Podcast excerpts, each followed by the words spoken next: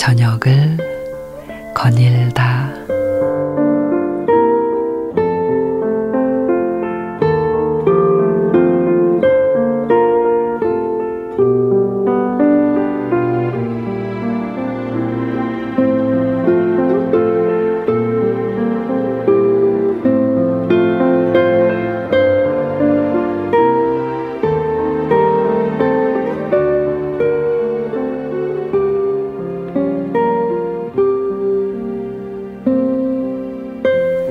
한 아이스크림 가게에 세 아이와 아버지가 들어왔습니다.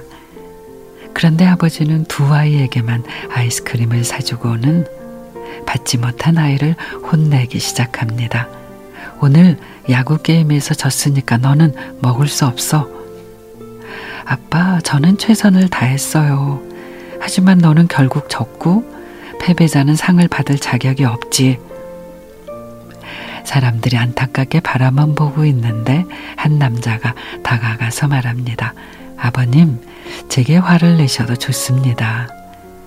하지만 아이에게 아이스크림을 사주시면 안 될까요? 사람은 누구나 실수도 하고 패배도 합니다. 더구나 아이가 너무 어리잖아요. 그러자 아버지는 그것 또한 삶의 교훈이니 간섭하지 말라고 합니다. 그러자 남자가 다시 부탁을 합니다. 아버님의 교육 방침에 간섭을 하려는 건 아닙니다. 하지만 삶이 힘들다는 걸 아이도 언젠가는 깨달을 겁니다. 아이에게 아빠가 든든한 의지가 된다는 것을 가르쳐 주시면 안 될까요? 아이에게는 아버님이 가장 중요한 사람이니까요.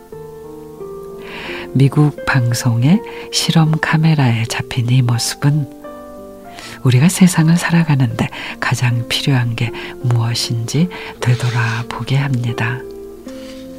정말 간절한 꿈인데, 꼭 이루고 싶은데 아무리 발버둥 쳐도 되지 않을 때가 있죠.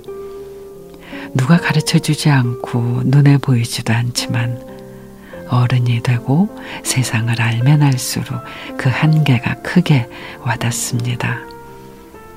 하지만 벽에 부딪힐 때마다 괜찮다고, 다음에는 좀 더 나아질 거라고 말해주는 사람이 있다면, 단 한 사람이라도 그런 사람이 있다면 얼마나 좋을까요?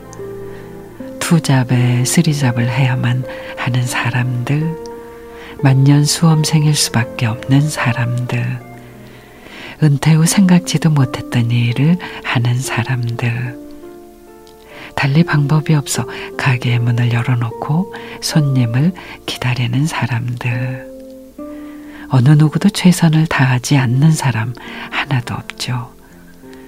그 모든 최선의 힘이 되고 싶다면 믿고 응원해주는 것, 그보다 든든한 버팀목은 없을 테니까 말이죠.